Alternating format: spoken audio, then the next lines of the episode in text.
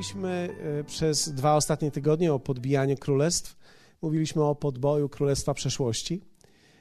Jak ważne jest to, aby podbić to, co było w naszym życiu, że bez tego nie można odciąć tak naprawdę, nie można odciąć się i zmierzać ku temu, co Bóg ma dla nas. Mówiliśmy o podboju teraźniejszości w zeszłym tygodniu i nie wiem, czy dla was było to fascynujące. Ja myślę, że to, ja powiem tak, myśmy w niedzielę celowo nie reklamowali tych spotkań. Myślę, że nie zawsze potrzebujemy reklamować spotkania. Ale wierzcie mi, to są jedne z ważniejszych spotkań, jakie w ostatnim okresie były. Oprócz, myślę, że każde jest ważne, ale myślę, że jeśli z punktu widzenia nauczania i przygotowania człowieka do życia, to są naprawdę świetne rzeczy, świetne myśli. Mam nadzieję, że mogą one pomóc wszystkim, bez względu na płeć, miejsce w społeczeństwie, wiek. Myślę, że to może pomóc każdemu. Więc dzisiaj, jeśli ktoś z was rozumie drogę, którą idziemy, więc mieliśmy przeszłość, mieliśmy teraźniejszość i dzisiaj będziemy mówili o podboju przyszłości.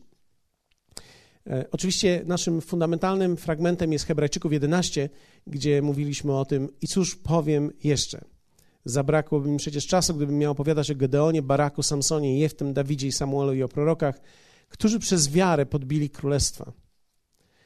I mówiliśmy o tym, że podbić królestwa oznacza zapanować, podporządkowali, inaczej mówiąc, zmagali się i pokonali, sprzeciwili się i ustanowili nowe miejsca autorytetu. Mówiliśmy o tym, że oni nie byli tymi, którzy zniszczyli te królestwa, ale podbili te królestwa. Nadali nowe zarządzanie i te królestwa w tym momencie działały na ich korzyść. Kiedy przygotowywałem dzisiejsze spotkanie, myślałem sobie o tym, że wszyscy od czasu do czasu mamy zniechęcające nas okoliczności. Nie wiem, czy ktoś z was ma dzisiaj takie, ale od czasu do czasu zdarzają nam się zniechęcające okoliczności. Wiesz, kiedy człowiek ma zniechęcające życie, no to już nie jest dobrze w ogóle. To trzeba byłoby zacząć od kilku rzeczy od początku. Ale od czasu do czasu każdy człowiek ma zniechęcające okoliczności. I te zniechęcające okoliczności sprawiają, że w tym momencie myślenie o przyszłości to nie jest najlepsza sprawa, którą robimy. Po pierwsze, próbujemy ratować to, co jest najczęściej, a po drugie, kiedy myślimy sobie o przyszłości w kategoriach, czy też przez pryzmat tych okoliczności, które są w danym momencie, to jest to dla nas straszne i ciężkie. Bo wtedy myślimy sobie, wow, jeśli całe życie ma być takie, no to nie jest dobrze. Więc najczęściej staramy się skupić na tym, żeby przeżyć, przetrwać te okoliczności niewłaściwe, czy też trudne, w którym w danym momencie się znajdujemy. Źle widzimy wtedy po prostu naszą przyszłość. Przyszłość to tak naprawdę dla niektórych niebezpieczny temat. Ja muszę wam o tym powiedzieć, bo tak myślałem o tym, że dla niektórych ludzi przyszłość to jest ciągłe myślenie. Oni ciągle myślą o przyszłości, dlatego że boją się tak naprawdę dzisiejszego dnia. Więc tak naprawdę wszystko, cokolwiek ma się zdarzyć dobrego, to jest dopiero to, co będzie. Jeszcze się nic nie dzieje, więc przyszłość, zwróćcie uwagę, to jest też taki niebezpieczny temat, taki, na który można się trochę pośliznąć, dlatego że jeśli zbyt daleko wybiegniemy w przyszłość, jeśli zbyt daleko spojrzymy na nią, możemy się odrealnić, możemy żyć pewnego rodzaju iluzją, pewnego rodzaju jakimś marzeniem, gdzie coś kiedyś ma nastąpić. Wiecie, jeśli ktoś żyje trochę dłużej niż 20 lat, to wie o tym, że 10-20 lat mija bardzo szybko i kiedy ciągle wszystko to jest jutro albo kiedyś, to mając 40 lat, czy 50 lat, czy 60 lat, nagle budzisz się w rzeczywistości, gdzie myślisz sobie, hej, kiedy będzie ta przyszłość? Kiedy ta przyszłość, o której ja myślałem, będzie? Kiedy to nastanie? Kiedy te rzeczy, o których ja marzyłem, wypełnią się? I wydaje mi się, że czasami, kiedy spotkałem ludzi, oni ciągle jakby opowiadają o tym, co ma być, i nie są tak naprawdę też zakorzenieni w tym, co jest. Więc to, o czym mówiłem w zeszłym tygodniu, jest tak bardzo ważne, abyśmy umieli podbić naszą teraźniejszość. Nie sądzę, że człowiek jest w stanie podbić swoją przyszłość bez tego, dopóki się nie upora ze swoją przyszłością i nie podbije swojej teraźniejszości. Bez właściwego umocowania się w tym, co jest dzisiaj, nie ma sensu myśleć o tym, co będzie. Trzeba w prawidłowy sposób włączyć się w to życie, które jest teraz. Ktoś na Facebooku napisał ostatnio Życie jest teraz, nie stój z boku, żyj. A ktoś inny napisał, nie gap się na życie, żyj. Myślę, że jest coś w tym, że teraz jest to życie, to jest teraz i ono jest bardzo ważne. Więc kiedy będziemy mówili o przyszłości, na pewno nie chciałbym nikogo wyrzucić w jakąś katapultę myślenia o pewnej rzeczywistości, która gdzieś tam nas kiedyś sama dopadnie, bo aż tak słodko to nie jest. Właściwy, myślę, motyw myślenia o przyszłości jest taki, że ona przyjdzie, ona będzie bez względu na to, czy my na nią czekamy, czy nie. Ale jeśli nie ukierunkujesz dzisiaj siebie na nią, ona może cię zaskoczyć niekoniecznie pozytywnie. Czyli prawidłowość życia jest taka, że myślenie o przyszłości to jest ukierunkowanie siebie w prawidłowy sposób, określenie siebie dzisiaj ku temu, co ma być, abym się przygotował na to, co będzie. Przyszłość nadchodzi. Jeśli dobrze spojrzysz na to, to moje dzisiaj to jest tak naprawdę moja przyszłość, która już nadeszła. No i dzisiaj to jest moja przyszłość, która nadeszła. Więc teraz dobrze jest oceniać dzisiaj, dobrze jest sprawdzać to, co jest dzisiaj. Czy to, co jest dzisiaj, podoba mi się? Czy kiedy myślałem o życiu, czy to, jak dzisiaj je widzę, czy ono mi się podoba? Czy podoba mi się moja praca? Czy podoba mi się moja rodzina? Żona powinna ci się podobać. Więc czy podoba ci się twoja rodzina? Czy podoba ci się twoje miejsce pracy? Czy podoba ci się twoja służba? Czy podoba ci się twoje miejsce w życiu? Czy podoba ci się twoje miejsce w społeczeństwie? Czy podobasz się sam sobie? Czy lubisz siebie? To są ważne rzeczy. Bardzo ważne rzeczy. Tak więc powiedzieliśmy, że przyszłość tak naprawdę to jest, ona nadchodzi, to jest moje dzisiaj, które nadeszło. I więc jak podbić moją przyszłość? Okej. Konieczne jest, aby się zatrzymać i zadać sobie samemu pytanie, dokąd zmierzam? Dokąd zmierzam? Więc najpierw zadajmy sobie pytanie. Ja muszę sobie zadać pytanie. Hej, ja rozmawiam ze sobą. Wy mówicie do siebie? Ja mówię do siebie często. Zacznę tak, hej Paweł, jesteś dzisiaj w tym miejscu. W którą stronę zmierzasz? W jaki sposób kształtujesz siebie, co chcesz osiągnąć? Co myślisz, że jest wolą Bożą dla ciebie? Co myślisz, że jest wolą Bożą dla twojego domu, twojej rodziny? Tego wszystkiego, co masz zamiar robić. Co jest wolą Bożą na najbliższe 5-10 lat dla ciebie? Niekoniecznie musimy od razu wymyśleć, wiecie, samochód, napęd na 4 koła, który by się przydał teraz i tak dalej, i tak dalej. Niekoniecznie w tych kategoriach, ale kim będę? Co będę robił, komu pomogę, jaką rzeczywistość w moim domu wytworzę, jaką atmosferę, tego typu rzeczy. I teraz, aby podbić moją przyszłość, wziąłem sobie taki jeden z fragmentów, to jest 2 Koryntian 9:6. Ja myślę, że on jest bardzo ważny, często kojarzony tylko z jednym tematem, ale tak naprawdę to jest bardzo szeroki temat. 2 Koryntian 9:6. A powiadam, kto sieje skąpo też rządź będzie. A kto sieje obficie, obficie też rządź będzie. Jesteście ze mną? Kto sieje skąpo też rządź będzie, a kto sieje obficie, obficie też rządź będzie. Jak wielu z was widzi, że to jest fragment, który mówi o przyszłości? Ten fragment mówi o inwestycji ku temu, co nadchodzi. I o tym, że ja mogę tak naprawdę decydować o tym, co przyjdzie do mnie poprzez moje działanie dzisiejsze, ja mogę decydować o mojej przyszłości.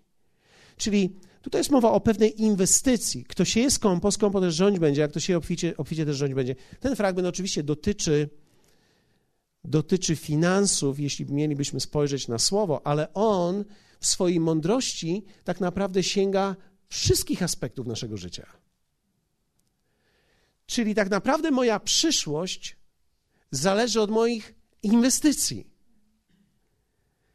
Ja mogę podbić moją przyszłość tylko wtedy, kiedy będę rozumiał prawidłowo inwestycje mojego życia.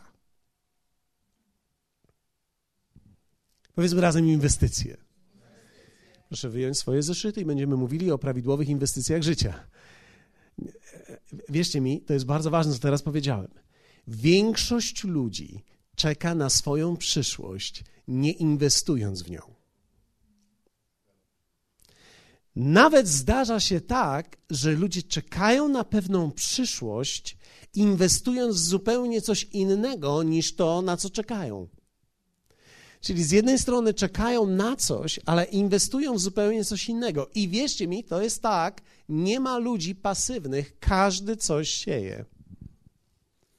Kto sieje skąpo też rządź będzie, a kto sieje obficie, obficie też rządź będzie. Inaczej mówiąc, moja obfita przyszłość albo miara mojej kontroli tego, co nadchodzi, zależy od miary tego, co i w jaki sposób zainwestuję. W Kaznodziei 11:4-6 czytamy takie słowa. Kto zważa na wiatr, nigdy nie będzie siał, a kto patrzy na chmury, nie będzie żał. Jak nie wiesz, dokąd wiatr wieje, jak kształtują się kości w łonie brzemiennej, tak nie znasz dzieła Boga, który wszystko czyni. Z rana siej swoje nasienie, a niech nie spoczywa twoja ręka do wieczora, bo nie wiesz, czy uda się to, czy tamto, lub czy jedno i drugie jednakowo wypadną. Oczywiście tutaj w tym fragmencie jest mowa o pewnego rodzaju przypadkowości albo o pewnego rodzaju niewiadomej, która zawsze jest w kontekście inwestycji i ziarna. Ziarno zawsze reprodukuje według rodzaju, ale nie zawsze reprodukuje tak samo, nie zawsze reprodukuje w takiej samej ilości, więc w tym zawsze istnieje rodzaj ryzyka, które trzeba umieć podjąć w swoim życiu. Dlatego to jest tak trudne, ponieważ ja dzisiaj muszę zainwestować w coś, co nie wiem do końca, jak wyjdzie. Więc teraz podbić przyszłość, albo można powiedzieć kreować swoją przyszłość, będą tylko ci ludzie, którzy nie będą bali się ryzykować. Jeśli boisz się ryzyka w swoim życiu, wybacz mi, to spotkanie ciebie nie dotyczy. Albo raczej zachęcam ciebie, abyś powiedział tak, dotyczy mnie jednak, nie będziesz mi mówił, że mnie nie dotyczy. Ja może jestem całkowity tchórz, ale ja to pokonam, ponieważ gwarantuję ci, że tylko ci ludzie, którzy są w stanie podjąć ryzyko, są w stanie kształtować swoją przyszłość. Bez podejmowania ryzyka nie ma żadnej możliwości kreowania przyszłości. Ktoś może powiedzieć, no dobrze, ale co będzie, kiedy ja zaryzykuję i stracę? Widzisz, jeśli będziesz mądrze ryzykował, nauczysz się procedury ryzyka i zwrotu. I im wcześniej to pójdzie w tobie, tym szybciej będziesz widział, co daje większy zwrot, a co daje mniejszy zwrot.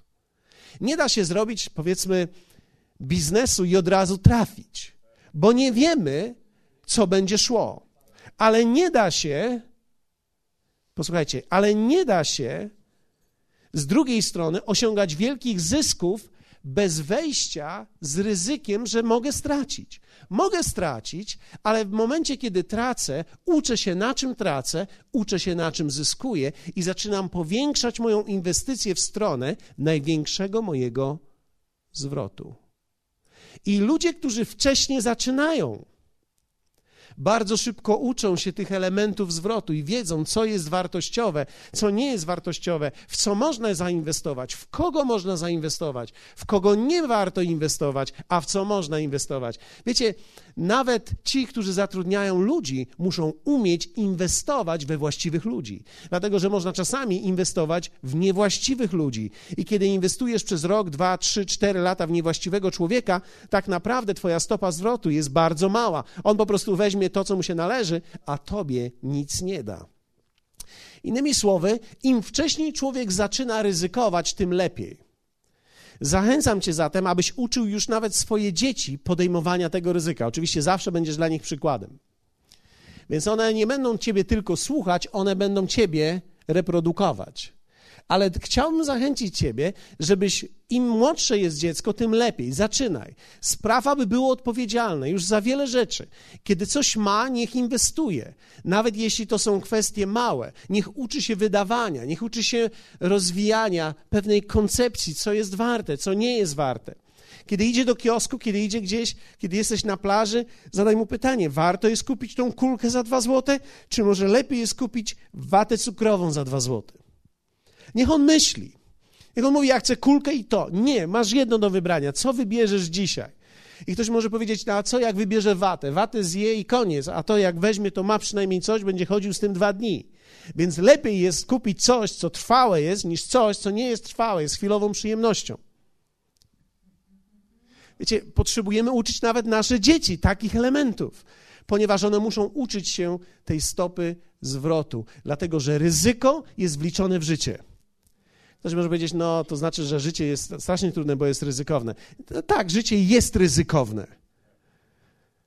Jesteś na tym świecie i to już jest ryzyko.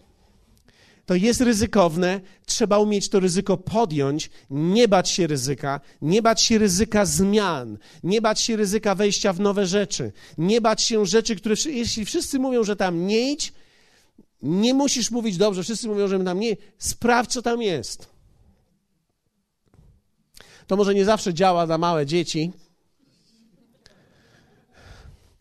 ale nawet wtedy musimy uczyć je tego elementu. Zwróćcie uwagę, kiedy dziecko oparzy się, czy ja nie mówię się poparzy strasznie, 3 stopień, 80%, ja mówię, gdy się oparzy troszkę, to będzie wiedziało, że coś jest gorące. I to doświadczenie, to podjęte ryzyko opłacało się, ponieważ jego doświadczenie już do niego będzie przemawiało więcej, lepiej niż twoje słowa. Więc ja myślę, że tego ryzyka musimy się uczyć, no musi być naszym kodem życiowym, nie możemy się bać. Są ludzie, którzy boją się zmienić pracę, boją się zmienić służbę, są ludzie, którzy boją się zmienić, wybaczcie, że to powiem, kościół, boją się zmienić wiele, wiele rzeczy, ponieważ myślą sobie, mój Boże, to wszystko się teraz zniszczy. Okej, może być zniszczone, ale a nuż otworzysz drzwi szafy narni i wejdziesz do zupełnie nowego świata, w którym jeszcze nie byłeś, do świata, który wygląda i jest o wiele lepszy. Ja myślę, że ryzyko jest bardzo istotne. Inwestycja i ryzyko. W Kaznodziei czytaliśmy o tym. I teraz, czyli przyszłość, moja przyszłość to jest efekt moich przemyślanych inwestycji. Będziemy mówili dzisiaj o inwestycjach. Okej. No ale dobrze. Zanim zaczniemy mówić o inwestycjach jeszcze, pozwólcie, że przeczytam jeden fragment, Efezjan 4,28. To jest straszny fragment, bardzo trudny fragment, ale to jest fragment, który mówi tak. Kto kradnie, niech kraść przestanie. Powiedzmy razem, kto kradnie, niech kraść przestanie. A niech raczej żmudną pracą własnych rąk zdobywa dobra, aby miał z czego udzielać potrzebującemu. No w ogóle jest wiele treści w tym, ponieważ to oznacza, że pracujesz nie dla siebie, ale pracujesz dla czyjegoś dobra. To jest bardzo ciekawy motyw, kiedy ktoś pracuje dla czyjegoś dobra. Wiecie, ja myślę, że to jest genialny w ogóle rodzaj pracy, kiedy człowiek pracuje nie dla siebie, ale pracuje dla czyjegoś dobra. W tym zawsze jest o wiele większy motyw zarabiania niż czymkolwiek innym. Kiedy człowiek pracuje dla czyjegoś dobra, kiedy mówi, mowa jest tutaj, aby miał z czego udzielać potrzebującemu. To jest wielkie słowo. Tu nie chodzi o to, żebyś teraz zarabiał, żeby dawać komuś, kto leży i nie pracuje, ale to jest mowa o inwestycji. Ale zwróćcie uwagę na początek. Tutaj jest mowa, kto kradnie, niech kraść przestanie. Kradzież to nic innego, jak branie tego, co nie jest moje. Tak? Ale to również jest branie tego, co nie jest moje jeszcze.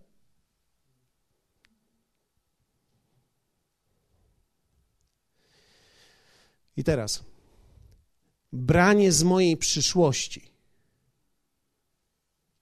jest również kradzieżą. Większość ludzi obciąża swoją przyszłość i kradnie, ponieważ boją się inwestycji, bo inwestycja to proces. Na czym to polega? Taki prosty przykład życiowy. Ja nie mówię, że zawsze w takich sytuacjach tak reaguję, a zareagowałem właściwie w tej sytuacji i ponieważ niewiele mam takich sytuacji, to się pochwalę tą sytuacją. Podszedł do mnie człowiek ostatnio z tych moich majstrów i powiedział mi tak, proszę pana, jeszcze jest podbitka do zrobienia, a podbitkę w mrozie można robić, więc my jesteśmy gotowi. Ja mówię, panowie, ja się bardzo cieszę, że jesteście gotowi, żeby zrobić dla mnie podbitkę, ale ja nie jestem gotowy, żeby zrobić tą podbitkę. A oni mówią do mnie, proszę pana, to nie ma sprawy, niech pan tylko załatwi materiał, a zapłatę dla nas dogadamy się na później. Ja mówię wtedy, panowie, jest tylko jedna zasada, której ja nie przekraczam. Mianowicie to, że nie okradam mojej przyszłości i nie obciążam jej dzisiaj. Czyli ja dzisiaj nie chcę zdecydować o tym, co będzie się działo z tymi pieniędzmi, których jeszcze nie mam, ale które do mnie nadchodzą, bo fala nadchodzi. Powiedzmy razem, fala nadchodzi. I to o tobie jest mowa. Powiedz to teraz tak, jakbyś myślał o sobie. Fala nadchodzi. Okay. O czym to ja mówiłem? Tak się skoncentrowałem na tej fali. No więc o tej podbitce mówiłem. Więc teraz zwróćcie uwagę. Ja powiedziałem tak, ja nie chcę tak zrobić, ponieważ nie chcę kraść. Ja tego nie powiedziałem, ale nie chcę kraść. Czyli okradam siebie, kiedy biorę coś, co nie jest moje jeszcze i wykorzystuję to teraz. Ja wolę czekać i zmusić siebie, swój umysł, wszystko, co mam, ku inwestycji, ponieważ w momencie, kiedy ja teraz skoncentruję się na inwestycji, to, co mnie czeka, jest lepsze niż to, co jest w tej chwili. Większość ludzi jest w stanie obciążyć tak naprawdę swoją przyszłość i kradną z tego, co będzie. Zabierają swoje pieniądze z tego, co ma być, obciążają siebie na duży procent, żeby dzisiaj mieć. To jest bardzo trudne. Wiecie, to samo dotyczy emocji, to samo dotyczy relacji, to samo dotyczy wielu aspektów. Ja w tej chwili obrazuję to w formie finansów, ale fakt jest taki, to nie jest tylko o pieniądzach. Wiecie, tak można wyniszczyć wszystko, tak można się stać samotnym człowiekiem. Jak? Wyssać wszystkie relacje. Czyli do tego pójdę, bo mnie zaprosił, do tego pójdę, bo mnie zaprosił, do tego pójdę, bo mnie zaprosił. Kto jeszcze może mnie zaprosić? Jeszcze ten mnie może zaprosić, jeszcze tamten mnie może zaprosić, a później mówisz, a może byś mnie zaprosił, a on mówi, teraz nie. A teraz ten też nie ma już czasu na razie. I ten też nie ma czasu. I teraz nagle myślisz sobie, wow, no, nikt nie ma czasu. I zaczyna się gorycz w twoim sercu i zaczyna się coś takiego, że ty myślisz, no to co, ja teraz jestem sam, wszyscy tacy byli fajni, a teraz nie mam nikogo, zostałem sam, albo to wszyscy to są fałszywi, ci ludzie są, fałszywi są, straszni są, nieszczerzy są, na pewno są nieszczerzy. I co tak naprawdę zrobiłeś? Wyssałeś wszystko z ludzi, nie zainwestowałeś nic sam, więc nie możesz nic zbierać, bo wszystko wyciągnąłeś. Nie da się, wiecie, w banku nie da się ciągle wyciągać. Trzeba coś wkładać. Nie da się ciągle iść do bankomatu i mówić 100 poproszę, 500 poproszę, 3000 poproszę, kolejny raz 3000 poproszę, kolejny raz 3000. Każdy bank ma limit. Bez względu na to możesz mieć duży limit, ale każdy bank ma limit. I ten limit oparty jest o twoje możliwości, o twoje dochody, o twoje wpływy. Więc chciałbym zachęcić was tą myślą do takiego spojrzenia też na siebie, że nie da się tak naprawdę tworzyć dobrze przyszłości, kiedy dzisiaj obciążam ją. Muszę skończyć z kradzieżą w moim życiu. Kiedy apostoł Paweł mówi, kto kradnie, niech kraść przestanie, on mówi tutaj, patrzę na moje notatki, nie ma szans, żebym to dzisiaj powiedział, on mówi o tym, abyśmy nie obciążali tego, co nadchodzi w naszym życiu, dzisiejszym dniem, naszymi decyzjami. Dlatego, że wszystko się będzie rozwijało, kiedy będzie prawidłowo doinwestowane. Powiedzmy razem, właściwe inwestycje. Wiecie, że dlatego tym, co kradną, jest tak trudno przestać? Ponieważ poczuli przyjemność teraźniejszości i cenią ją wyżej niż przyszłość. Ludzie, którzy wychodzą z więzienia, jest to tak trudne dla nich. Jeśli siedzieli w więzieniu za kradzież, najczęściej wracają z powrotem do tego samego. Dlaczego? Ponieważ oni poczuli, że jeden skok to jest 30 000, więc kto teraz będzie za 1500 pracował? Dlaczego? Bo 1500 w procesie to przyniosłoby 30 000, ale oni są je teraz.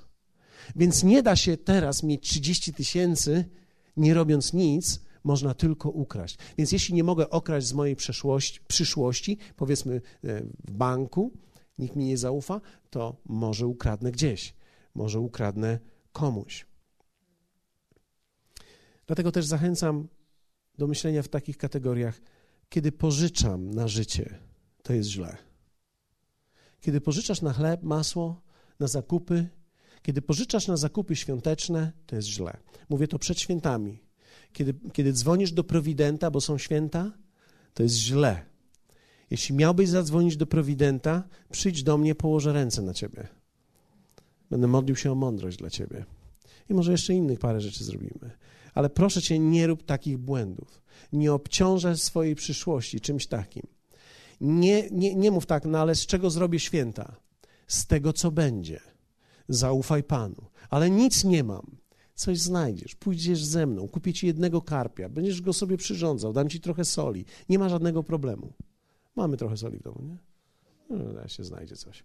Pójdziemy do... Wiecie, nieważne jest, jak skromnie jest. Ważne jest, żebyś rozpoczął w taki sposób, abyś nie dokonywał nieprawidłowych inwestycji, żebyś zainwestował we właściwe rzeczy. Wiecie, biorę kredyt, niektórzy biorą kredyt na coś, na przykład biorą kredyt na samochód albo biorą kredyt na dom, wrzucają to do jednego konta i kiedy wrzucają to na jedno konto, zaczynają żyć z tego konta. Jadą gdzieś, a to jeszcze jakaś wycieczka, a to może coś jeszcze przy okazji. I wiecie, nagle pieniądze się rozpływają. Fakt jest taki, że kiedy masz pieniądze przeznaczone na coś, nie ruszaj ich. Miej pewną dyscyplinę w sobie. Nie ma. Jeśli masz debet, nóż tutaj. Chleba nie kupuj za to. Na chleb zarób. Żeby powiedzieć, jak to jest możliwe. Poczytaj Biblię. Każda mozolna praca przynosi zysk, przypowieści. Jakbyś czytał przypowieści, jeden rozdział każdego dnia, będziesz geniuszem. I zaczniesz się powodzić. To jest bardzo ważne, ale to dotyczy tak naprawdę wszystkiego w życiu, także mam nadzieję, że nie rozumiecie tylko tego w kontekście finansów. Więc co tak naprawdę powinienem zainwestować? Po pierwsze, myślę, że to jest bardzo ważne i myślę, że jeśli miałbyś cokolwiek zainwestować, to od tego powinieneś zacząć. Zainwestuj w swoje życie duchowe. Dla wielu ludzi to jest słaba inwestycja. Przeważnie. Czy zauważyłeś, że kiedy ktoś, kto coś w życiu osiągnął, radzi ci, to zawsze wygląda to źle? Pamiętam, jak któregoś dnia pojechałem do jednego z pastorów, który dokonywał wielkich rzeczy i ja zapytałem go, co powinienem zrobić? Też chciałbym tak. I pomyślałem sobie, on na pewno mi zaraz napisze wszystkie systemy, które powinienem stworzyć, żeby coś takiego zrobić. A on powiedział do mnie wielkie słowa. Módl się i czytaj. A co ja innego robiłem? Cały czas to robiłem. Więc wiecie, to zawsze brzmiało jako takie nienamacalne. Nic nie można było z tym zrobić. Co to jest zainwestować duchowo, w życie duchowe? Fakt jest jednak taki, że kiedy twój nowy człowiek nie jest kształtowany, nie masz wewnętrznej siły ku przemianie siebie. Większość problemów życiowych wynika z tego, że nasz stary umysł wykorzystuje nowego człowieka.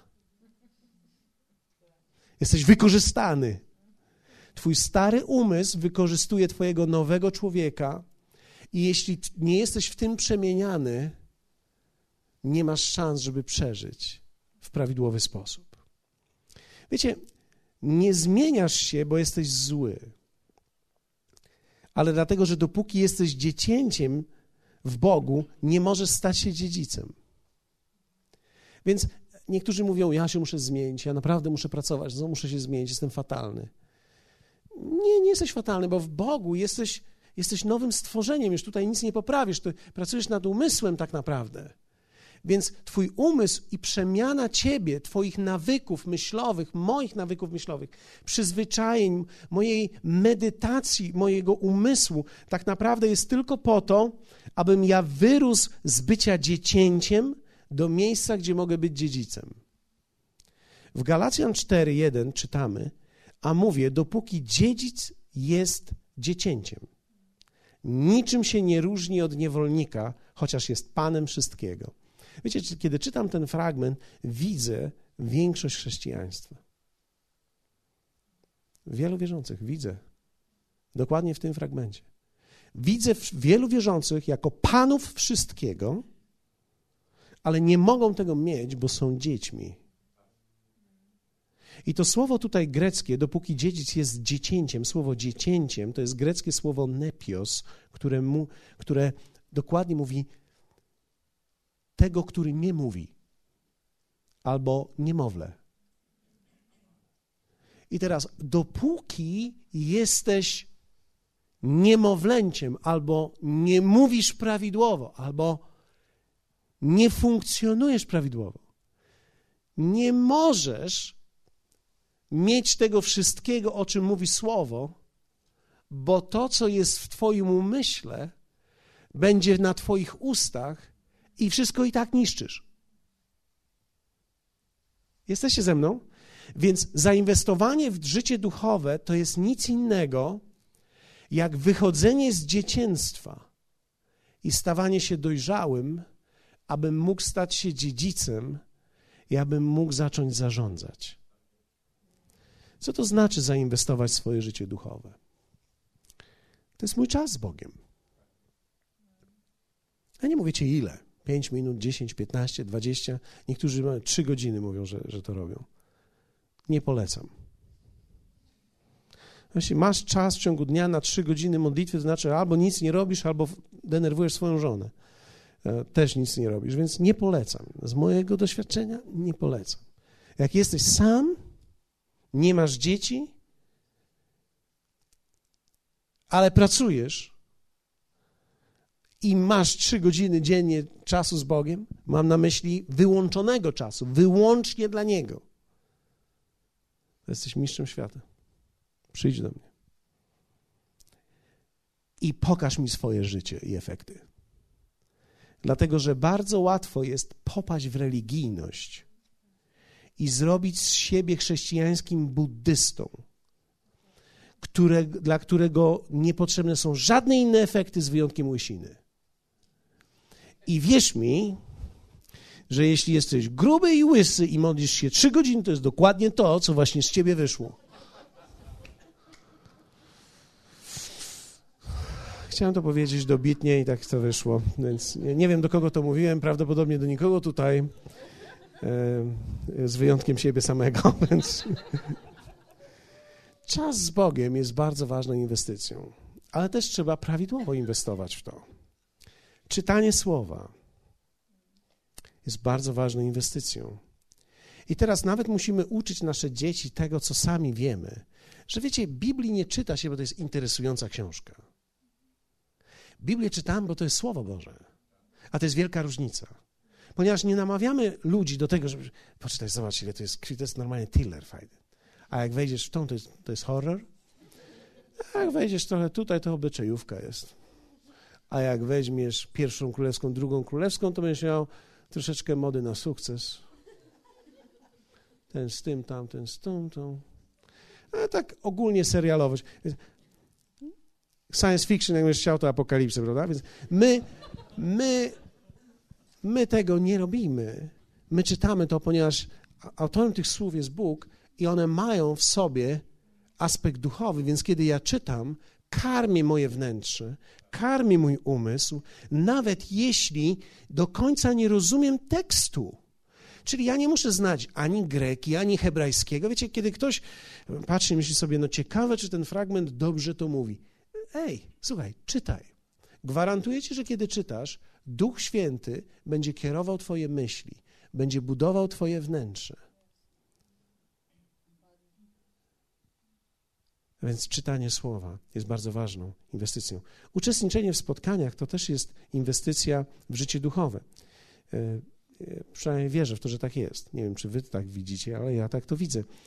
To jest uczestniczenie w spotkaniach. Celowo napisałem nie bycie, tylko uczestniczenie, bo można być i nie uczestniczyć. Można siedzieć i myśleć o czymś i piec w tym czasie i Można zastanawiać się, czy mąż to słyszy, czy żona to słyszy. Ciekawe, czy on to słyszy, czy ona to słyszy, czy tamten to słyszy. Albo myśleć o wielu różnych rzeczach, bo na spotkaniach można, jeśli się nie mówi. Uczestniczenie. Czytanie książek. Czytanie Bożych książek. Czytanie książek o tym, jaki on jest. Myślę, że to jest inwestycja w życie duchowe. Jest bardzo ważna. Drugie. Kolejną rzecz, ja podaję to w kolejności. Kolejną rzecz, którą powinieneś zainwestować, którą ja bym zainwestował na twoim miejscu albo sam inwestuję w tej kolejności, to jest swoją rodzinę. My mówimy o podboju przyszłości, tak? Więc inwestuję w swoją rodzinę. Co to jest? A teraz ktoś mówi, a jak jestem sam, to co mam zrobić? Bożą rodzinę zainwestuj. Stwórz rodzinę. Masz przyjaciół, zainwestuj w swój krąg. A więc nie musimy być tacy do końca literalni, rozumiecie mnie? Też będziecie siedzieć, ja nie mam rodziny. Wymyśl coś, tak? Wymyśl coś, bądź twórczy. Nie musisz być uparty, to nie do mnie. Coś jestem do ciebie, swoją rodzinę. Poszerz trochę, tak? Pomyśl tak, rodzina, coś więcej niż tylko ja. Rodzina. Czas z nimi. Czas z nimi. Czas z rodziną to jest inwestycja. Zainwestuj w finanse domu. Myśl o nich. Pracuj na nie. I oczywiście to musimy mieć też w balansie. Bóg nie będzie działał, kiedy będziesz pasywny, ale też nie będzie działał, kiedy będziesz działał bez Niego. Więc ja zwróciłem uwagę, ponieważ mamy na tyle już dużą grupę, że niektórzy mówią, właśnie trzeba być aktywnym. Te wszystkie nicponie, lenie, próżniaki. I ten aktywny myśli o sobie, że to jest w porządku, ale tak. Do kościoła nie chodzi, bo pracuje. Tu dalej nie czyta, bo pracuje. Nie modli się, bo pracuje. I oczywiście ma jakieś efekty, ale to są jego efekty. Moją rzecz ja krwawicą i łokciami, żem się to ja dorobił. O, coś w tym stylu. No i to jeszcze Pan Bóg mi pobłogosławił. A, to wszystko jest tak na krzywo później. Że tak słucham tego wszystkiego, myślę sobie, nie wiem, co to takie jest dziwne. Wiecie, dlatego, że bogactwo nie jest dowodem na nic. To, albo może duże słowo bogactwo, posiadanie nie jest dowodem. To, że ktoś posiada, no to co, no okej, to jest lepiej niż nie mieć, ale to nie zawsze mówi, że jesteś duchowy albo że Bóg jest po twojej stronie. Nie, dlatego, że może cię diabeł podkręca, a ty o tym nie wiesz. I właśnie o to mu chodzi, bo on wie, co cię kręci. Bo nie masz właściwego dystansu. Bo do wszystkiego w życiu trzeba mieć dystans. Tak? Więc finanse w domu, ale to trzeba również zadbać, ponieważ mamy drugi rów chrześcijaństwa, który mówi, ja się w ogóle tym nie będę zajmował, ja się tylko zajmę Królestwem Bożym, a wszystko inne będzie mi dodane. I nie rozumieją, że tak naprawdę dodane nie oznacza, że będzie ci dodane, tylko coś musisz mieć, żeby ci coś dodać. Tak, więc teraz ty musisz coś wypracować, żeby Bóg coś mógł dać. Więc pewnego rodzaju aktywność tą stronę jest bardzo ważna i to nawet właściwa aktywność.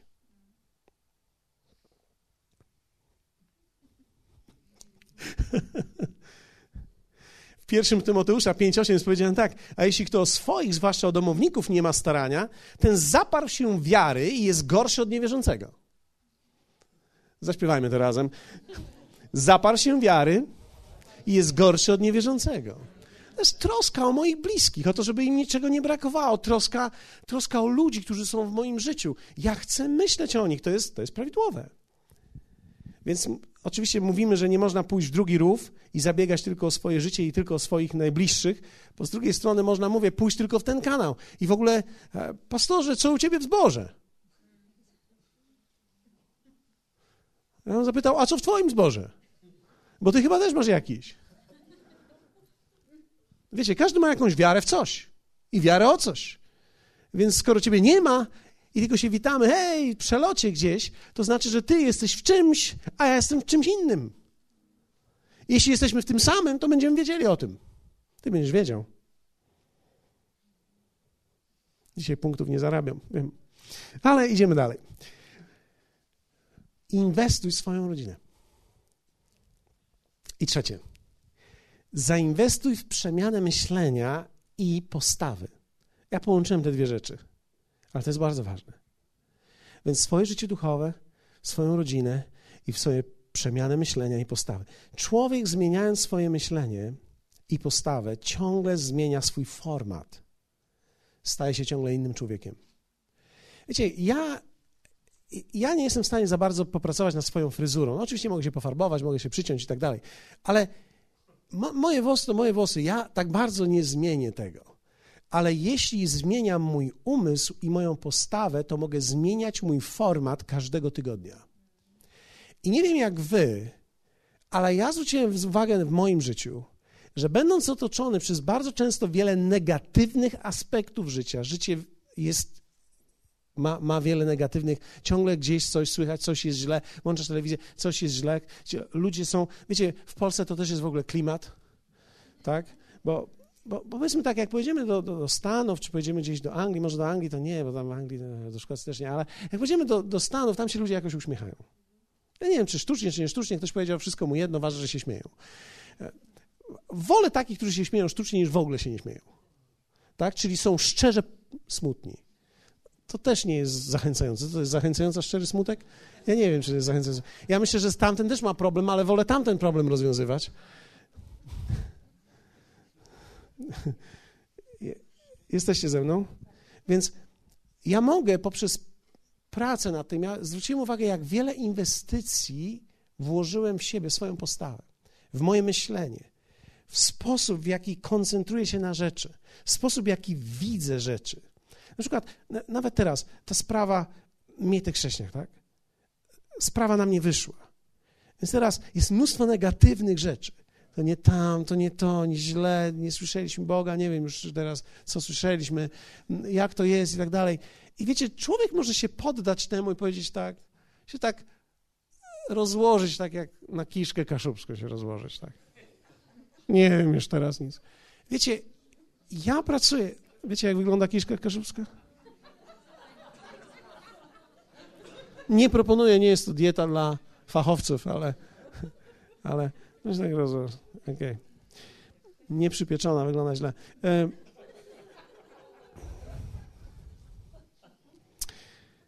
Ale fakt jest taki, że ja patrzę na tą sytuację i myślę sobie tak, hej, Bóg jest w tym, On zawsze wyciąga dobro. I wiecie, zajęło mi to jakieś 15 minut, aby po decyzji, która jest trudna, już się cieszyć znowu, na nowo się cieszę wszystkim. Już jestem tak podekscytowany, że będzie niedziela, że tak jakby, jak niektórzy myślą sobie, to nie żałujesz teraz? A żałowałem 3 minuty, 4, może 5, 15 ogólnie. Ale po tym wszystkim tak się poprzestawiałem od razu, szybko, cyk, cyk, cyk, cyk, poustawiałem sobie klocki w głowie, pomyślałem sobie, hej, zwycięstwo, nadchodzi zwycięstwo. Wiecie, ja nie wiem, niektórym ludziom zajmie to dzień, tydzień, 2 tygodnie, niektórym całe życie zajmuje, żeby z jednej myśli wyjść złej. W różnych sytuacjach ja pomyślałem sobie, 15 minut znowu byłem zwycięzcą, znowu wszystko mi się udawało i wszystko było dobrze. Zapomniałem o tym, że się coś nie udało. To jest praca nad mentalnością. Tego nie masz z urodzenia, z mamusi. Z tatusia. Tak to nie działa. Nie ma nic przeciwko mamusi twojej, ani swojej, ani tatusiowi. Rozumiecie, o czym mówię? Tego z urodzenia nie mamy. Nie wychodzimy na świat jako zwycięzcy, prawda? Od razu nas uczą. Źle, źle, źle, źle. Skrzydełka poprzycinane. Głosik obcięty. Wszystko. Pokonanie negatywizmu i bycia ponurym nie jest kwestią okoliczności. To jest kwestia pracy. Ja bym w to zainwestował. Czasami ktoś szuka pracy. Ja czasami patrzę, jak ludzie szukają pracy. Jak ja patrzę na nich, jak oni szukają pracy, to ja już bym za minę ich nie zatrudnił.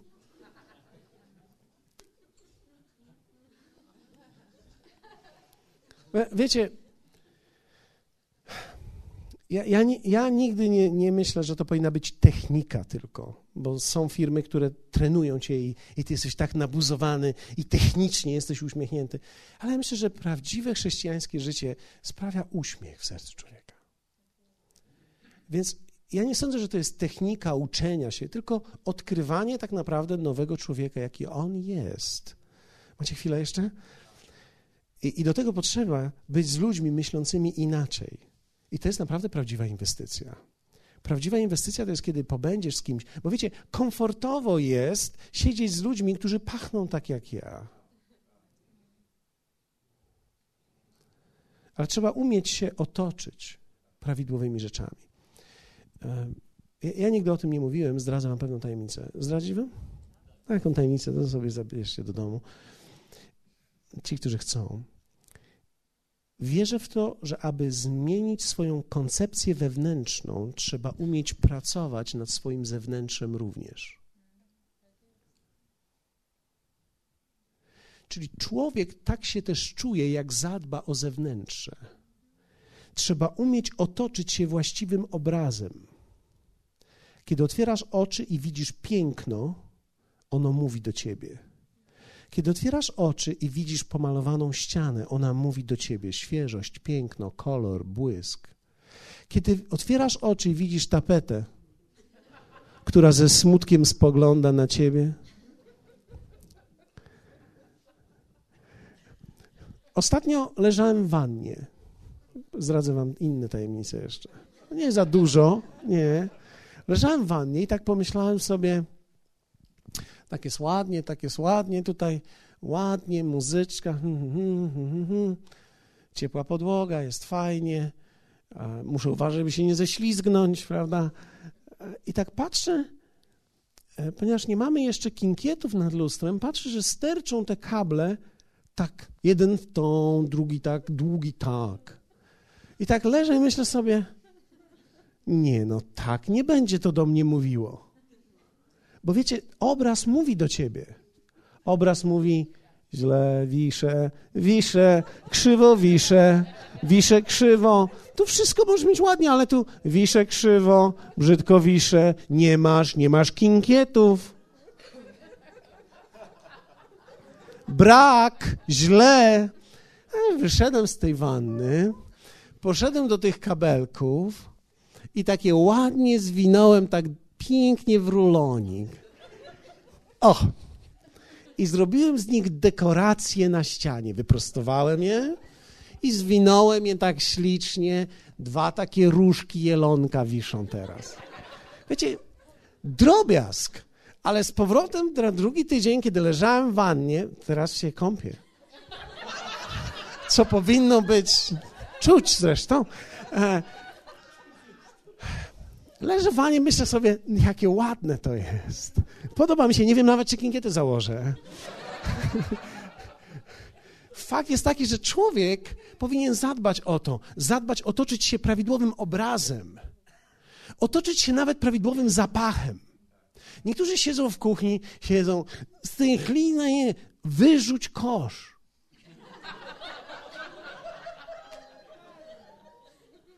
Wchodzisz do domu, ryba, brokuły. Co robię? Zupę gotujesz. Ludzie, wszyscy wiedzą, jaką zupę gotujesz. Wiecie, ja wiem, że niektórych zapachów nie możemy się pozbyć, ale przecież to nie zawsze musi być kiszona kapusta, ogórek. Bo tak wchodzisz jak, pachnie jak u mojej babci. To właśnie ty nie chcesz, żeby żyć jak u babci. Ty chcesz żyć inaczej. Musisz umieć stworzyć ze swojego M1 pałac ogromniasty, a w tym pałacu nieboże król piecuch XII. Fakt jest taki, że ty musisz umieć stworzyć wokół siebie też ten prawidłowy obraz, zapach. Zapal sobie świeczkę zapachową. Nie masz, to kup sobie jakiś zapach, sprawdź, jakie są dobre, przetrenuj przez 1 miesiąc, najpierw leśny, później ertaki, a później ertaki, chodź po domu, zrób coś takiego, abyś zaczął oddychać inaczej. Fakt jest taki, pamiętam jak Mark Mordok kiedyś tłumaczył, że jeśli człowiek sam nie stworzy sobie zapachu, to inni ci go stworzą. I pamiętam, jak on powiedział tak, ponieważ spędzam dużo czasu, jak ja to robię, spędza dużo czasu na lotniskach, mówi tak, zawsze mam ze sobą flakonik malutkich perfum, które uwielbiam. I jak powącham je, to nie jestem na lotnisku.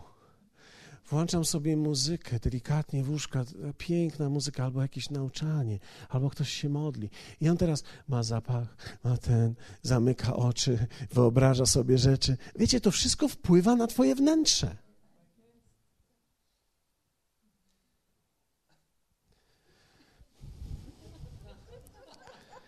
Trzeba otoczyć się obrazem, zapachem, atmosferą.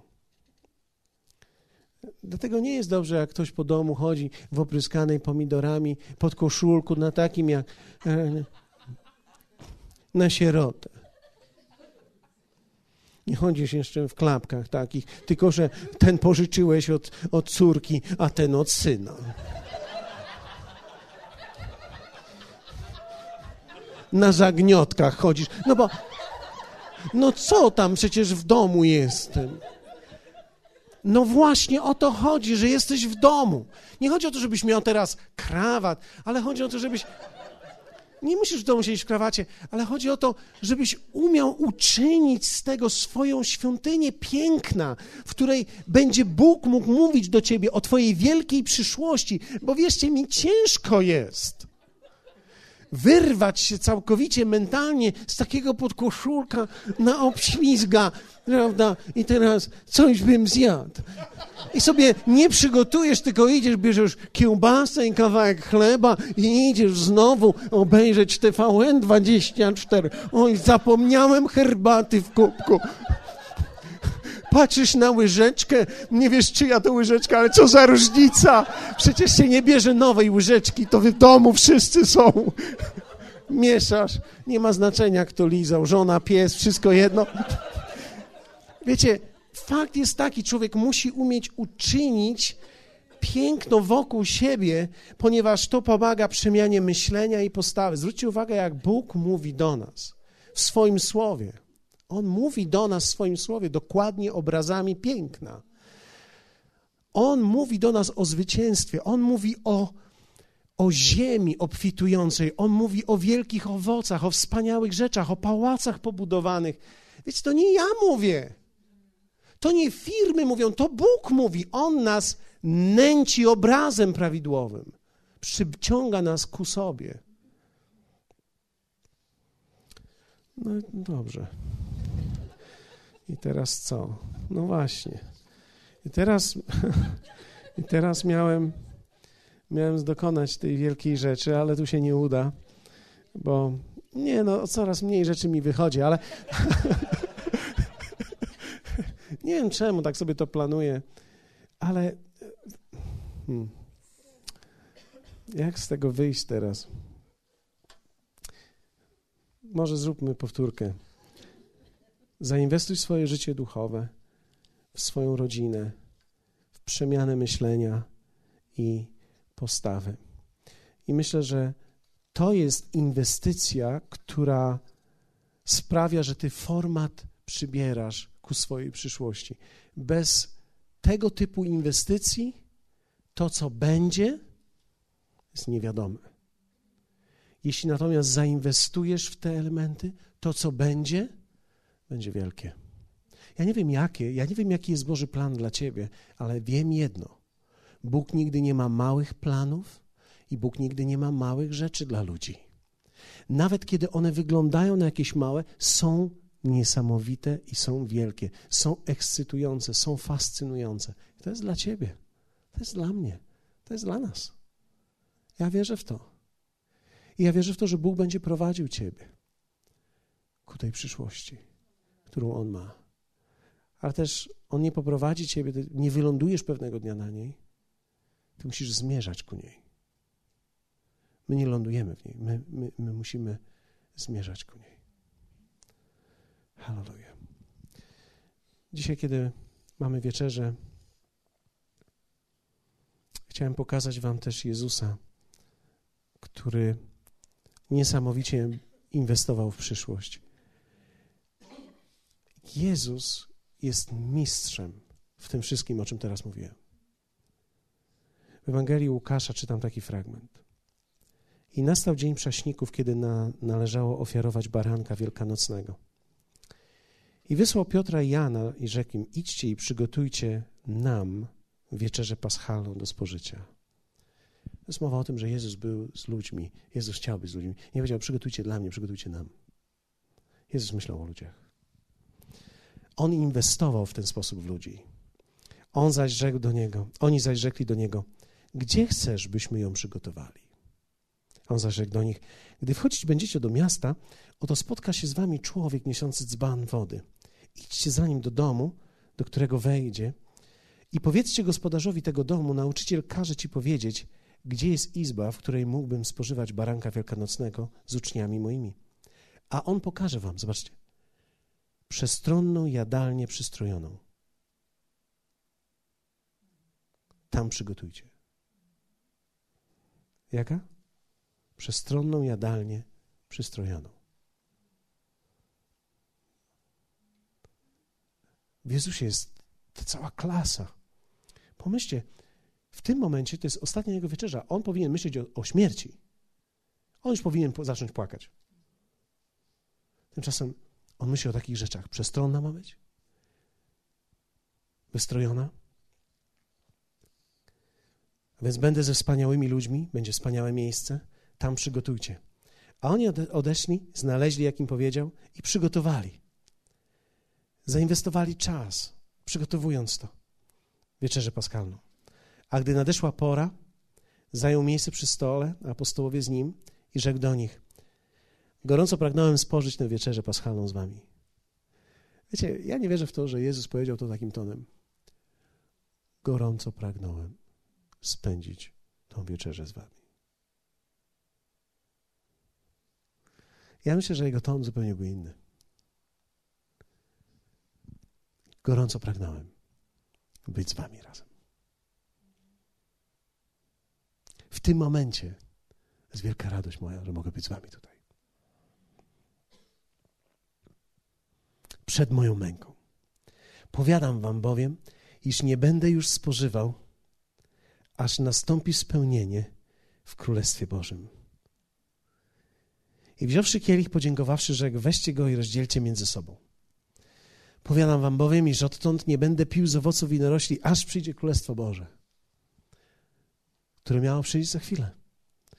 A wziąwszy chleb i podziękowawszy, łamał i dawał im, mówiąc, to jest ciało moje, które jest za was, które za was daję, to czyńcie na pamiątkę moją. Podobnie i kielich, gdy było po wieczerzy, mówiąc, ten kielich to nowe przymierze we krwi mojej, która się za was wylewa.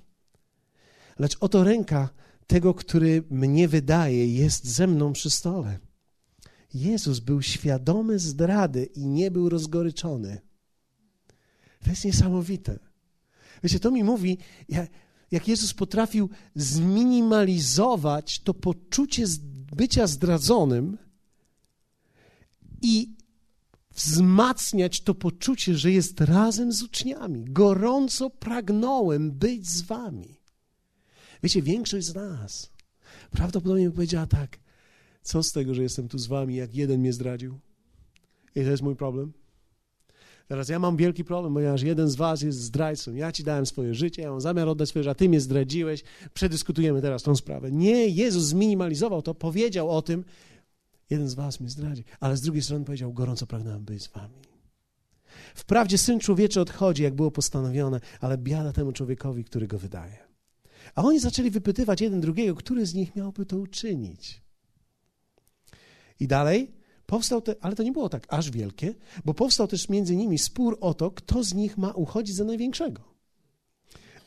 On zaś rzekł do nich, królowie narodów panują nad nimi, a władcy ich są nazwani dobroczyńcami. Wy zaś nie tak. Lecz kto jest największy wśród was, niech będzie jako najmniejszy, a ten, kto przewodzi, niech będzie jako usługujący. Któż jest bowiem większy, czy ten, który u stołu zasiada, czy ten, który usługuje? Czyż nie ten, który u stołu zasiada, lecz ja jestem wśród was jako ten, który usługuje. To jest moja inwestycja w was. Wy zaś jesteście tymi. Zobaczcie, co Jezus powiedział do nich. To jest piękne. Nigdy tego nie widziałem. Wy zaś jesteście tymi, którzy wytrwali przy mnie w pokuszeniach moich. Jezus mówi do nich, wy jesteście tymi, którzy byli ze mną, gdy mi było ciężko.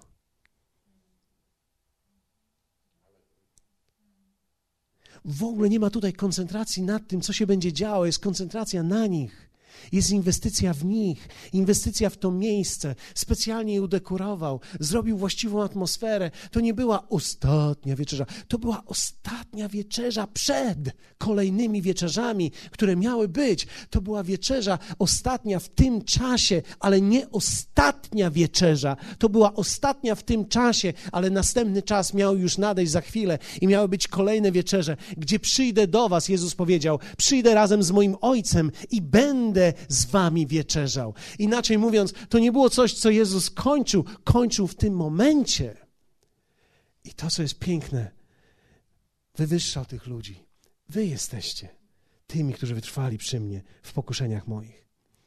A ja przekazuję wam królestwo. Jak mnie Ojciec przekazał. Czy ja wam coś daję teraz?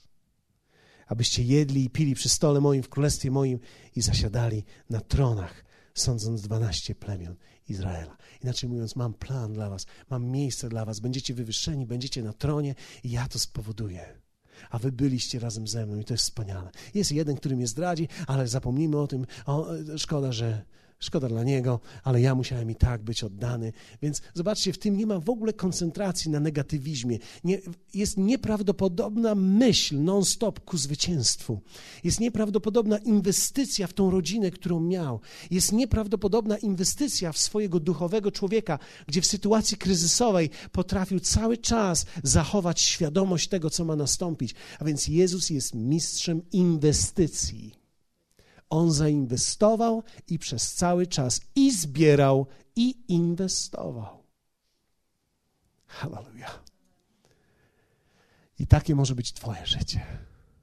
I dzisiaj, kiedy będziemy brali z tego stołu, pomyśl, Jezus jest mistrzem inwestycji. Powiedz do Niego, Panie, naucz mnie inwestować. Naucz mnie inwestować w moją przyszłość. Powstańmy razem i niech każdy z nas, kiedy będzie podchodził do tego stołu, chciałbym, żebyś przez chwilę myślał o swojej przyszłości. Ja nie wiem, jaka ona będzie, ja wiem, jaki jest Boży plan dla ciebie, taki, jaki jest plan dla każdego z nas, aby miały życie i obfitowały. I chciałbym, żebyś podchodząc wziął ten chleb, wziął wino, stanął w swoim miejscu. I kiedy czekasz na wszystkich, abyś pomyślał,